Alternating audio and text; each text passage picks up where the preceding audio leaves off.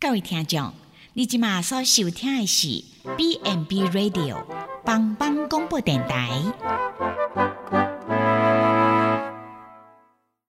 即将为您播出的是由宝珠主持的《娃娃来狗》。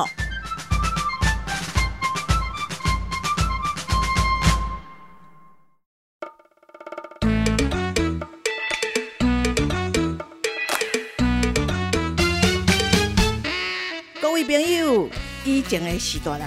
照顾咱大汉，即摆伊嘛已经老了，需要咱的帮忙。免惊，换我来顾。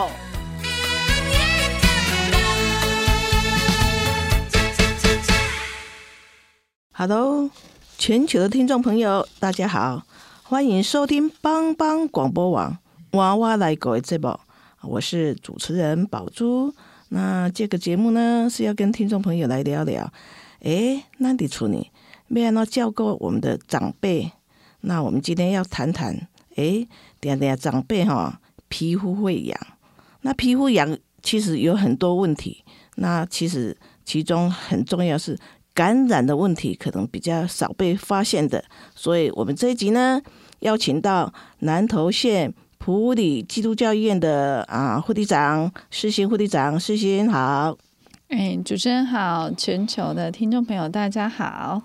那世新阿长目前也是我们爱兰护理之家的护理长，他对老人家的照顾非常的有经验哈。那我们知道说，哎，随着年龄的增长啊，可能慢些慢性病的关系哈。老人家的皮肤的构造还有功能都慢慢的消退，所以皮肤的失去这种抵抗力，哈，所以长辈常常会有痒的问题啦、干燥的问题啦。那我想，哎，问一下这个世新阿长哈，例如在你的照顾的过程当中哈，我上面看深刻的的皮肤的问题。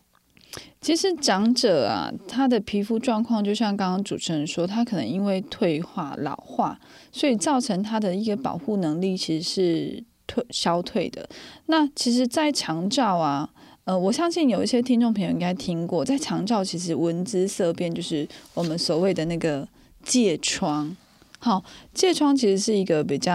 呃，让人家觉得很恼人的一个皮肤状况的问题。那我们等一下，接下来我们也可以跟大家谈谈一下什么是疥疮，那为什么会得疥疮？那得了疥疮该怎么处理？哦，对，那个疥疮这个问题是在我们的。就是老人照护上面哈，常常碰到的哈。那我们常常是在哎，在家里就发现了哈。那可能在家里发现了，其实照顾者也不知道，其实它是一种这个是一种疥虫哈啊，附着在皮肤上面的一个感染性的问题哈。那等一下我们有嗯，我们会来谈谈。那哎，要谈这个这个皮肤的问题之前哈，我们先谈谈哎。皮肤对身体的重要性是什么？嗯，其实皮肤是我们整个人体身体外观最外层的一个保护屏障，它其实能够传达像冷、热、痛觉、压觉的这种感受。而且，其实，在长者啊，它其实它可以分泌，像我们的皮脂腺可以分泌适度的油脂，让我们的皮肤是保有保湿跟弹性。那另外的话，我们的汗腺在排汗的部分，那排汗的部分就跟调节体温的功能有关系。所以，其实皮肤其实是最外层、最呃容易跟外界接触的一个保护屏障。所以，如果说皮肤有一些损伤，或者是说，呃，可能功能性的退化，可能第一层的保护层就会削弱。哦，对，所以我们都知道，皮肤真的是非常重要哈。它们它是我们身体最外层的一个保护的器官哈。那老人家皮肤到底会有产生怎么样的一个变化呢？其实皮肤老化啊，它其实它有分，像我们一般，哎，你你那老是讲老狼嘛，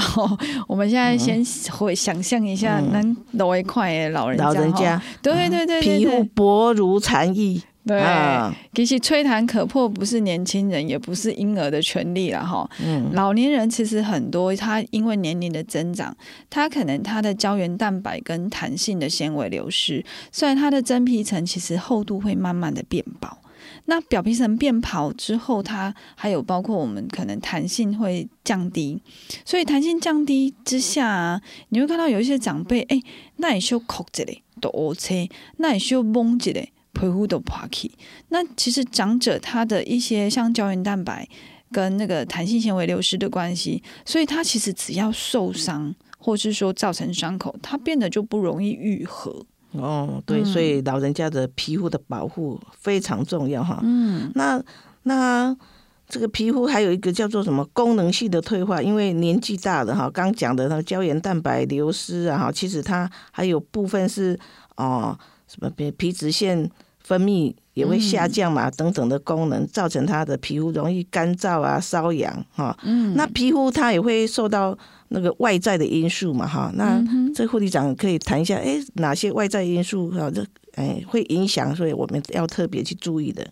其实因为长者他很多都有离心罹患一些慢性疾病，那像一些糖尿病，如果说控制的不好，他的其实器官就会泡在糖分中，那他的皮肤跟血管就会变得很脆弱、很薄。那还有像一些可能就是长者他可能像卧床，那卧床之下可能不动。不动有可能就会造成所有的压伤，那压伤其实就是可大可小。如果说一度压伤，可能就是轻微变红。那四度压伤，甚至可能就是侵犯到骨骼肌肉。那其实压伤还有另外一个就是感染。那敦家有功就是长辈的，其实保湿功能跟呃保护屏障还有皮脂腺的功能其实是下降的。那其实这个状况会造成长辈皮肤比较容易干燥、干痒。瘙痒的情形，那瘙痒的状况之下，哈，有时候长者他会就不自觉，或者是说，哎，因为觉得瘙痒，就会去搔抓，啊，搔抓之后都会破皮，啊，破皮之后嘞，就容易因为免疫力不好，所以就容易可能会有一些像蜂窝性组织炎啊，那甚至严重到可能会有一些像可能细菌感染之类的，那严重的话，可能就是会有一些败血症的发生。哦，所以嗯。这个老人家我们常见就是皮肤伤瘙痒哈，那瘙痒就是我们是说，哎，不要不要随便乱抓哈，但是常常长辈也没办法，他有时候是没办法控制的哈，所以最主要是我们针对诶瘙痒的原因啊，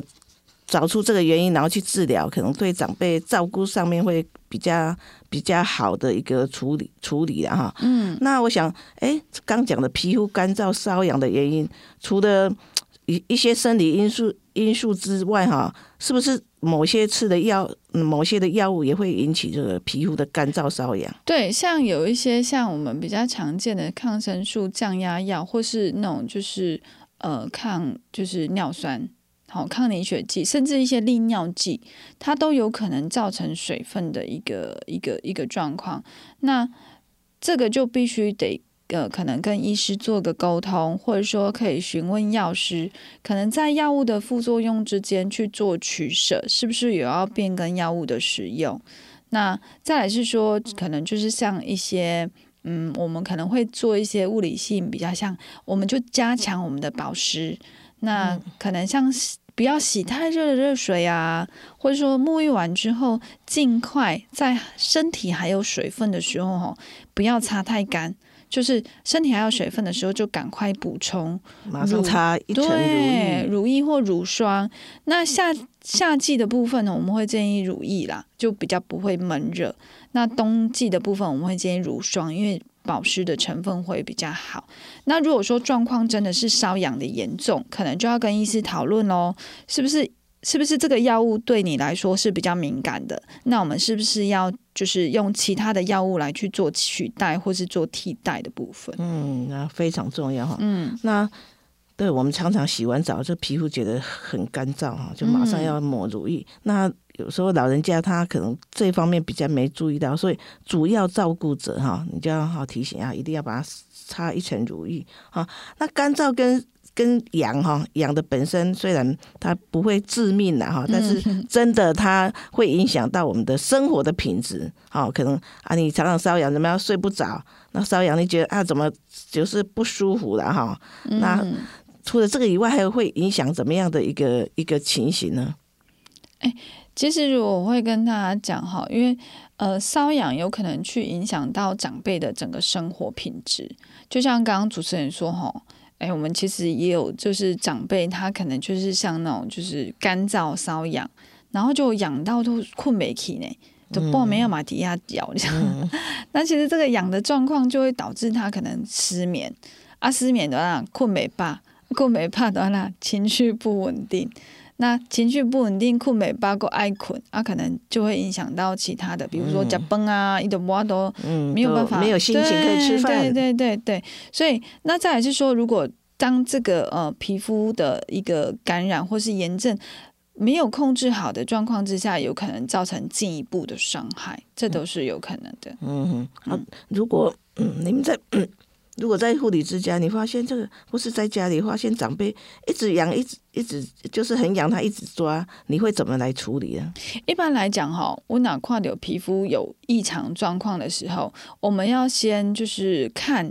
看清楚，说，哎，他是不是有什么慢性疾病，或者说他有没有目前有使用什么药物，还有他是不是他的生活习惯去影响到皮肤的状况，那。我还是会建议，必要的时候一定要寻求专业的医师去做一个身体的检查，这样才能够找出一个最适当的病因来去做一个照护处理。对，有时候哎，我们在家里就备了什么药膏，就涂一下、擦一下，其实不要了哈，还是我们先去找一下啊专业的一个医师，然后帮忙做一个检查啊，找出真正的原因，我们对症下药才是最好的一个照护的处理的哈。嗯。那还有就是，我们我们我们今天其实最重要主题要讲那个疥疮，哈，因为长辈其实一直痒，一直就是很痒，他一直抓，啊，家属也觉得，哎，他可能是太干燥问题，就上个主意，可是还是痒。其实有一种叫疥疮，就是疥虫感染引起的，哈，那。哎，我们等一下哈，我们先进一段音乐，我们再来谈谈说，哎，老人家其实这个疥疮这个问题也是常常发生的哈。那我们在照顾处理上会有哪些美感呢？那我们等一下啊，再来谈谈。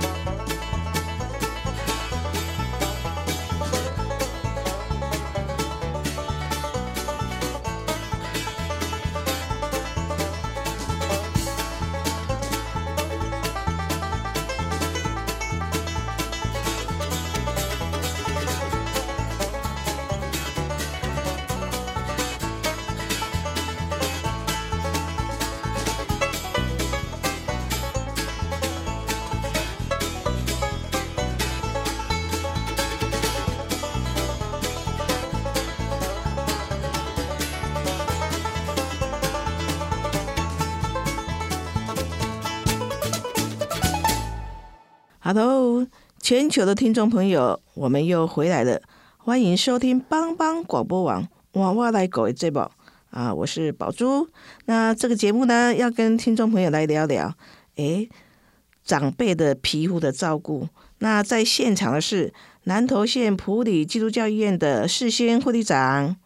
主持人好，全球的听众朋友大家好。那世新也是现在我们爱兰护理之家的啊护理长哈。嗯那诶，我想请问一下世勋阿长哈，嗯哦，因为我们现在接着要讲那个哈老人家，尤其是卧床的长辈，很容易得到的叫疥疮。那它是一种流行病的，应该是一种传染性的皮肤病啊。那我们请阿长来谈谈说，诶，在护理之家，你有常常发现这样子的一个个案吗？嗯，我因为我哈 这一家我们爱兰会家是比较新成立的，到目前为止我们是有就是有照顾过，就是从呃医疗单位就是呃感染过来的个案这样子。嗯，哦，那诶，那什么是我们首先要知道一下什么是疥疮？嗯，那我先跟全球的听众朋友大家讲一下哈，刚刚主持人其实有提到说，疥疮其实是一种流行的一个传染性的疾病，那相对它是流行哈。我跟你说，这个这个疾病其实自古以来就有，嗯，其实疥疮其实。全世界都有在都有有有有的一个一个传染性疾病啊、就是疥疮，这个可能从古早以前就一直都有存在的一个疾病，因为它其实它是透过呃一个疥人疥螨，就是有点像尘螨的那种螨虫来去做一个传播感染。那其实，在流行病学上，其实疥疮在全球各地都有这样子的病例一直在陆陆续续发生。那其实这些容易受到感染的人群啊，其实它有一些条件，比如说它在拥挤的条件之下，它就很容易会有呃明显的一个感染症状的发生。那其实疥疮感染它是透过皮肤接触，哎，卖熊公一起跳蚤一被跳哦，一被跳，它不是跳蚤，所以但是它会爬嘛？对，它其实是用很缓慢的速度去做爬行，然后我们可能透过一些像可能接触到呃有疥疮感染的呃。这的皮屑啦，或者说他可能他的床单、布单，有可能他的呃疥虫可能掉在上面，那可能在还没有死亡的时候，我们去接触到，那因为它就是因为它的传染性很强，所以说其实到目前为止，疥疮是自古以来就有的疾病，到现在也都没有办法根治。那其实它就是发生在我们刚刚有说过，刚刚主持人有提到说，诶，为什么好像老人家比较常见？嗯，对，它其实它就是常常发生在可能卫生习惯不好。那当然不是说老人家卫生习惯不好，老人家可能因为退化，有可能自理能力可能变差，嗯，所以相对之下，他的生活、他的一些环境，或者说它的自理功能、它的卫生，可能就没有办法像正常人可能可以天天洗澡啦，这个是重点。，对，没有办法天天清洁啦，哈。那另外的话，就是它其实常发生在刚刚我们有提到，呃，我们的皮肤其实是在呃我们整个身体的最外层的保护层。那长辈他可能透过因为呃身体的呃保护层的退化，皮肤的退化，呃，然后营养又不良的话，有可能造成它的保护屏障退化，那它也可能会遭受到感染。那另外的话，还有像说一些卧床不便，然后哦免疫力下降的，也容易会被呃传染，它就是一个比较容易被感染的族群。嗯，对，主要是就是老人家本身皮肤的嗯整个抵抗力多多下降。哦，所以更比一般的我们就是年轻人更容易发生了哈。对所以好，哎，那其实他有一些怎么样发现？他有一些症状嘛？那比较明显的症状是什么？那其实我们在疥疮，它有一个很临床的特点，就是它很就是很痒，就是嗯就就就就对，轻微就，轻微，就是对。那往往你看哦，就是像长辈为什么常常有时候会有一些像嗯、呃可能会医师没有办法第一时间判读，是因为他的瘙痒有可能就是呃嗯。就是他的瘙痒有可能跟皮其他的皮肤症状是合并的，那可能就是透过医师的治疗治疗之后，哎，发现哎怎么好像瘙痒的状况没有改善？那再来是说他的瘙痒情形其实是在夜间晚上的时候，哎、因为那也总共那他他奇怪，为什么是暗时哈？咱想讲咱暗时的时阵皮甲羞羞，吼、就是我们就是在皮肤在皮肤层呃可能接触比较热的时候，它的瘙痒的情形也会比较严重。嗯嗯，好，哎，那通常如果疥虫爬到这个身上以后，大概多久它才会开始哎会会有痒的情形？它应该不开不会说一开始住进的时候就开始养吧？它有没有潜伏期啊？有啊，像我们刚刚有说过疥疥虫哈，它是它的传染途径是密切的皮肤接触哦，它并不是说呃像我们讲的那个跳蚤一样，就是所以它不会立即的可能马上就会有疾病的发生。那像疥虫的部分，它必须呃在你的皮肤附着，然后可能在你不曾感染过的，它就是大概潜伏二到四个星期，它才可能有一些症状出来。那这些症状其实它就是呃，它有一个延迟性的一个过敏反应啊。你这个过敏反应出来之后，它才会慢慢开始痒。那这个过敏反应可能就是螨的粪便或是螨的卵。好，它里面的一些抗物质，那你自己产生抵抗力之后才会痒。但是我有前提之下是说，哎，如果说你曾经遭受过感染的，就是你曾经其实感染过的，那其实你的体内就有这样子的过敏反应在。所以你第二次如果说有被遭受感染的话，有些人是二到四天，它就会出现症状，对对对。如果是二次感染的状况的时候，嗯。好，那我们刚讲到这个疥疮啊，你说你说不是用跳的，是用爬的嘛？哈，那它传染力怎么样？它会很快爬到别人的身上，还是哎哎，其实不会。刚刚跟大家说哈，刚刚有说过提到一个叫做亲密接触，嗯，所以说嗯，对，它其实短时间的接触并不会说就是爬到你身上。那其实我们。我们会针对像说，诶，如果说长辈有疥疮的部分，那我们比较需要被特别注意到的是说，诶，是不是家里好，或者是说，诶，它因为它不一定是家嘛，刚刚有说过人口密集的地方，也有可能是呃。军队啊，有可能是安养院啊，有可能是就是其他的一些收容中心，就是密集的地方。人口就是相处在一起，对对相处在一起的，所以我们就会呃跟就是相处在一起的比较密集接触的呃亲属，我们会请他就是一同可能叫就医，然后可能要共同接受治疗，甚至要做一个预防性的投药。嗯，对，避免遭受感染这样子。好。哎，那平常我们怎么样？就是一个照顾者哈，主要照顾者们去发发现哦，这个老人家身上有疥虫呢。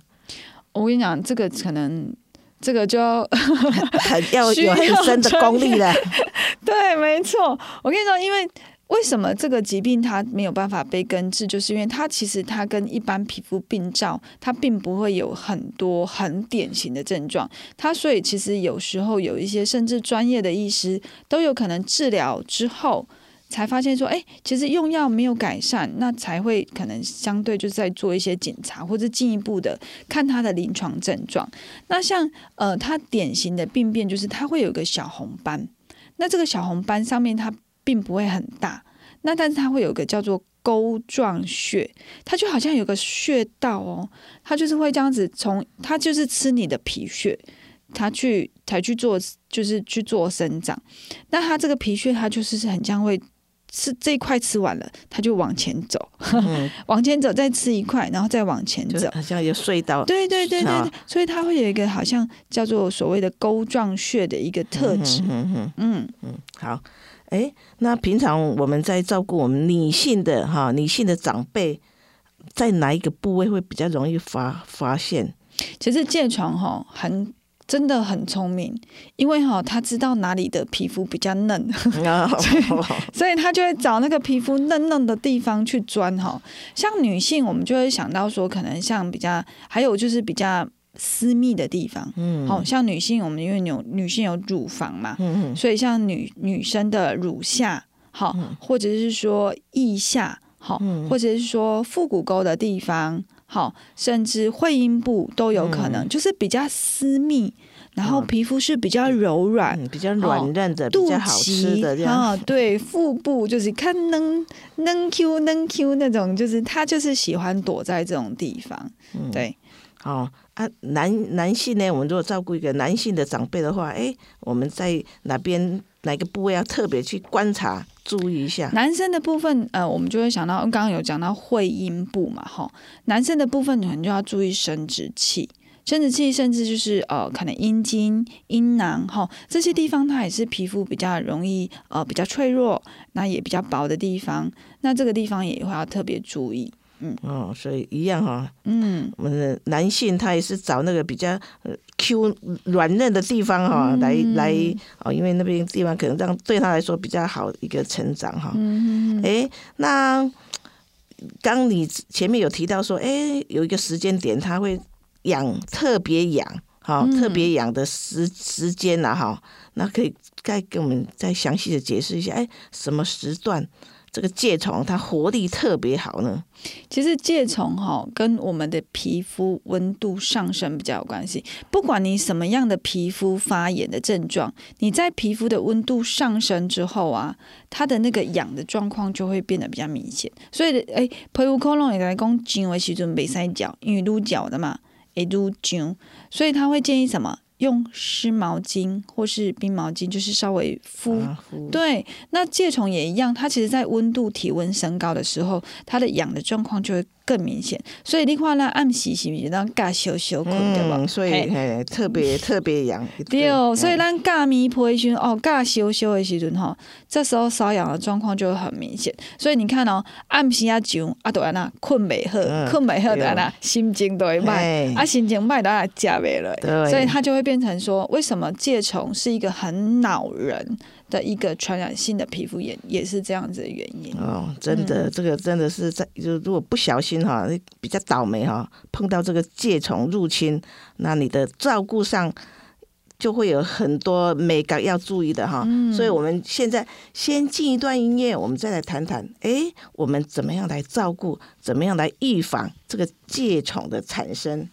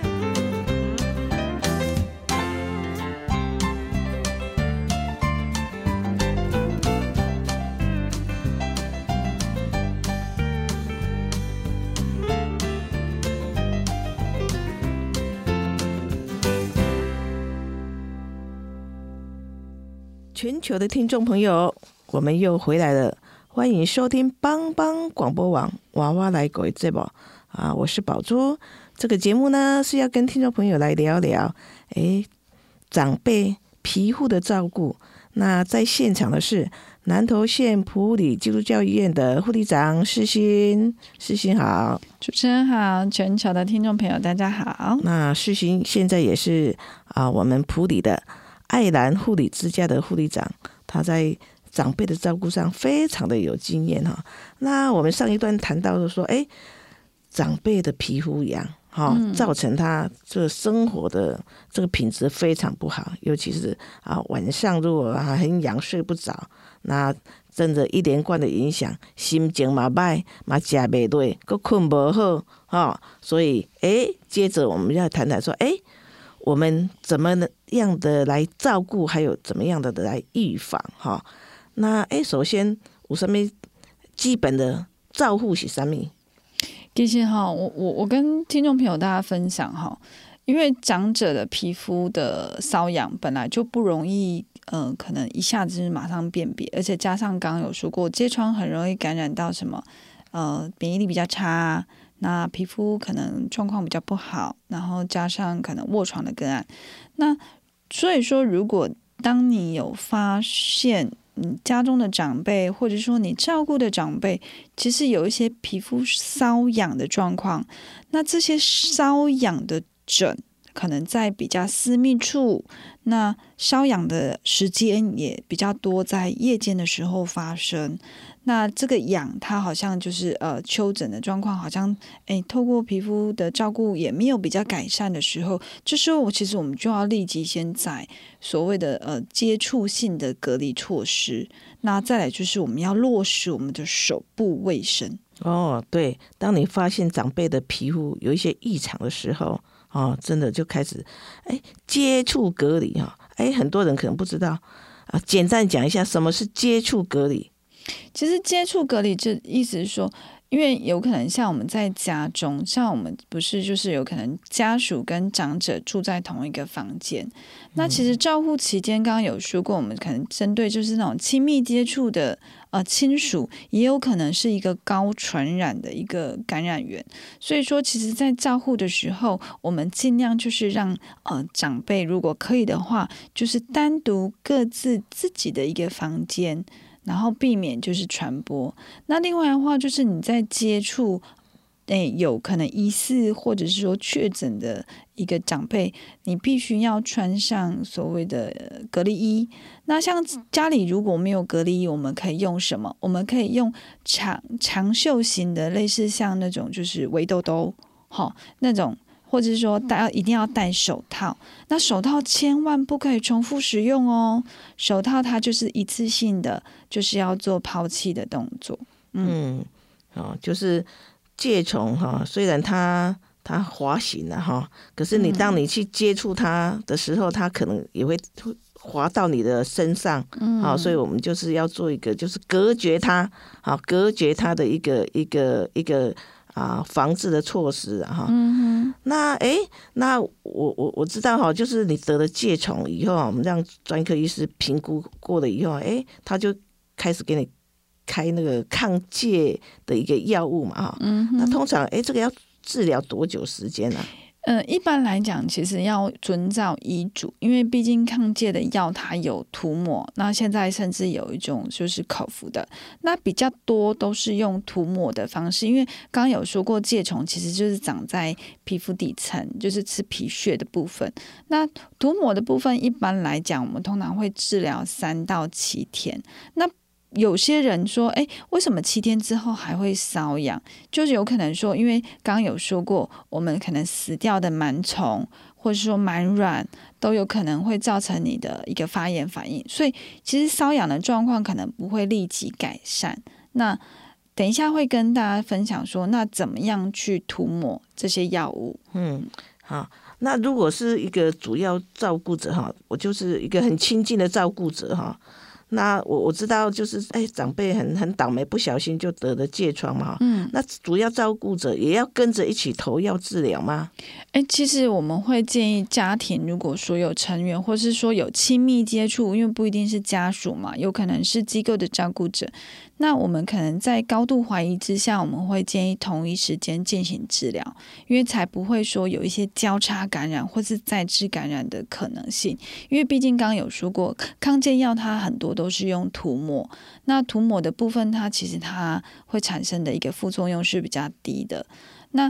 而且其实如果疥虫啊、疥疮，它其实如果你是第一次感染，刚刚有说过我们会有多久的时间？二到四周诶、嗯二到四周的潜伏期，有可能在这个过程中，你有可能再把这个疥疮又扩散出去。所以说，疥疮它可能透过呃不光单亲密接触的皮肤接触，它还可以透过就像呃可能污染的衣服或是被单去传染到其他人。有可能就是你挖起来伤口，够染落洗洗，会不会就这样子扩散出去都有可能。嗯。所以有时候在家庭间，如果说有一个人，好说有长者，他可能有疥虫的感染，我们就会建议就是要家庭就是一起做投药的部分。嗯，好，哎，那医师已经诊断确认是那个疥疥疮嘛，哈，嗯，那医师开的药膏，那哎，怎么样涂涂擦法？因为你说那个时间要很长，好、嗯那可能你你拿药回去的，可能哎，我怎么涂？可能在医院当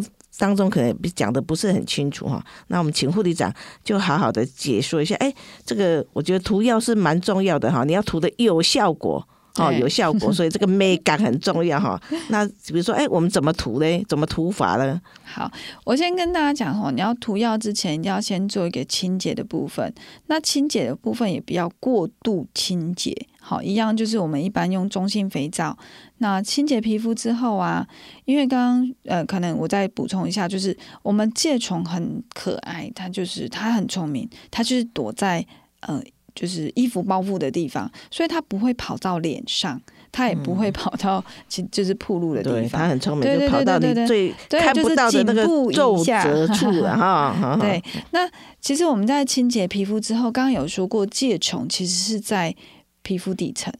那我们会建议，就是洗完澡之后要等皮肤温度稍微降温哦，这个很重要哦，因为我们的药膏是要停留在表皮层，它并不是要吸收进去。哦，哎，对这个是很重要的一个观念哈。所以说，其实洗完澡之后，我们要让皮肤稍微凉一下，之后我们会从颈部以下全身涂抹药膏。尤其刚刚有说过，他很喜欢在皱褶处、私密处的地方，所以皱褶处跟私密处其实要特别注意说有没有涂抹。然后再来涂抹的时候，千万不要狗那阿妈头啊那我，嗯，就是不需要很薄薄的一层就好。对，薄薄的一层就好了。那涂抹之后呢，再把衣物穿上。那其实这个动作啊，它必须呃连续好几天都用相同的方式。我们可能就是沐浴完，刚刚说过，重点在要等皮肤温度稍微降温之后，我们再全身涂抹药膏，脖子以下好，然后用药之后呢，再把衣物穿上。那我们就是连续投药，可能就是三到五天，甚至一个礼拜的时间。哦，所以就是一个啊。就是大概五到一个礼拜的时间，天天每天的处理方式都一样了哈。嗯重点就是要让皮肤凉了以后，因为你如果很热，那个那个药膏插进去，它应该很快就吸收了对，吸收到里面去。哦然后其实我们就是要让药停留在哪里？表皮上面。对，哦，那很重要，这是嗯重点哈，所以要要等皮肤冷却以后，把薄薄的一层涂上去，不要狗啊做到裹裹起，就是嗯薄薄的一层啊。哎、那我们在这个涂药的过程当中，还有什么特别要注意的一个美感呢？那刚刚有说过哈，其实我们的螨虫跟螨卵有可能会在你的呃，刚刚说床单啊、你的衣物啊，都有可能呃，第就是有有有螨虫的一个一个一个一个存留。那我们会建议说，如果贴身，包括呃可能染病的呃个案，他的内衣裤啊、衣物、床单、被套，它要用摄氏六十度以上的热水清洗十分钟以上。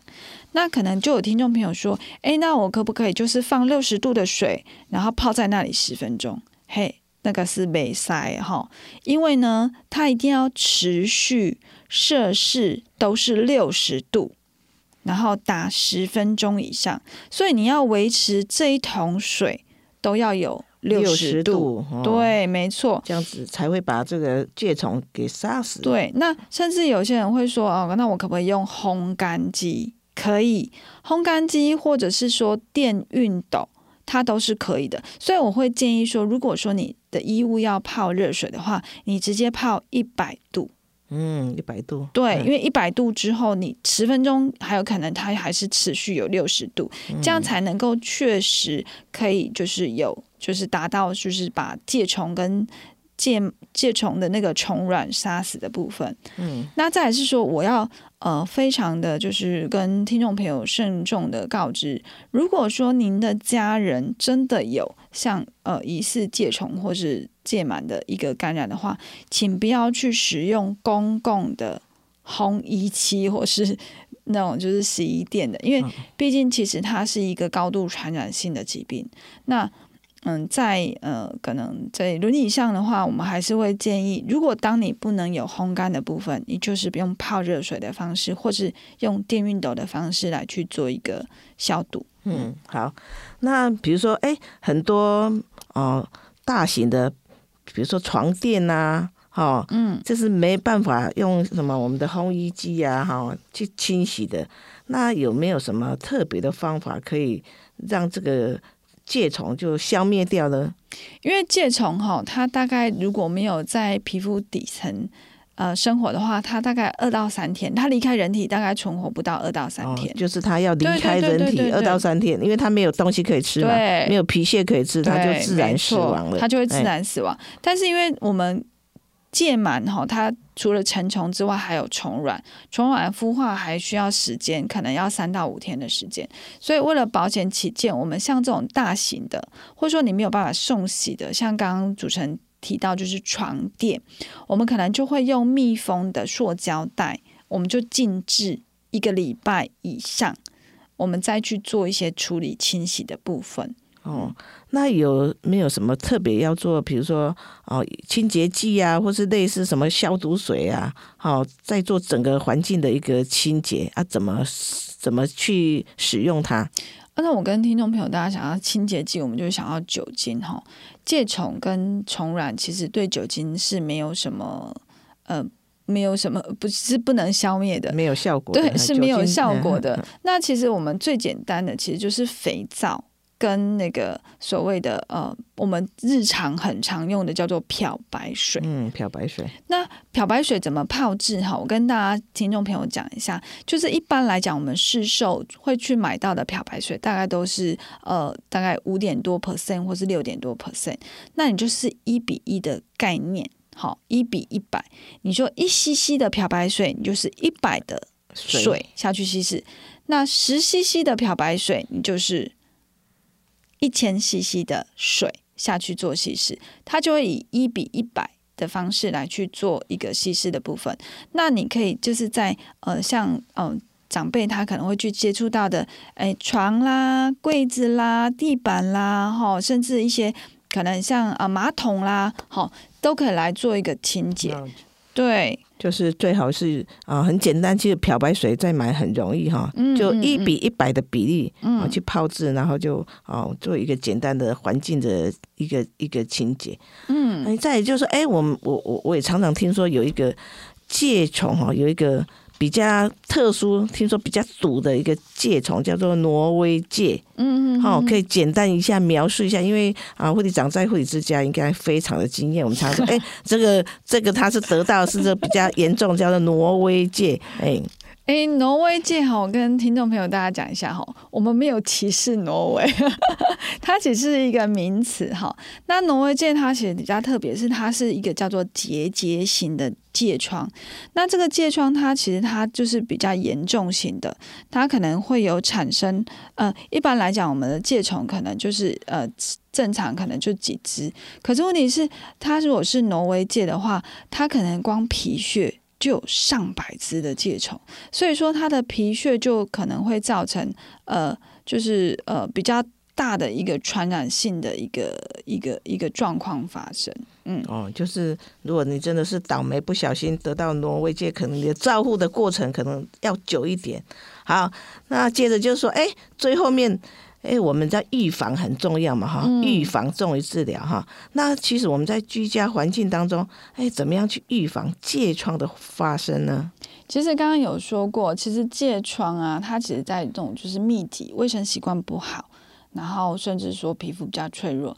所以其实我们只要注重个人清洁卫生，比如说你定期的，比如说每周、每个月去更换长辈的床单被套，那就是定期的晒太阳、曝晒、清洁，然后再来是说，如果有怀疑疑似的话，我们也不建议就是做抖动来去做整理，我们会建议用吸尘器来去做清理，因为刚刚有说过皮屑上面也有可能会有疥虫的部分。那另外像患者的可能亲密的家属或同住的，我们就会同同时做一个预防性的治疗，才会避免交叉感染。所以其实最重要就是平常的呃个人卫生。这个清洁的部分是我们比较能够预防的。嗯，对，这个啊，刚、也嗯一开始也提到说，哎，老人家是因为他可能就是说他可能身体比较虚弱的啊，或者他有点就是啊有点轻微的失智啊，所以他在治理啊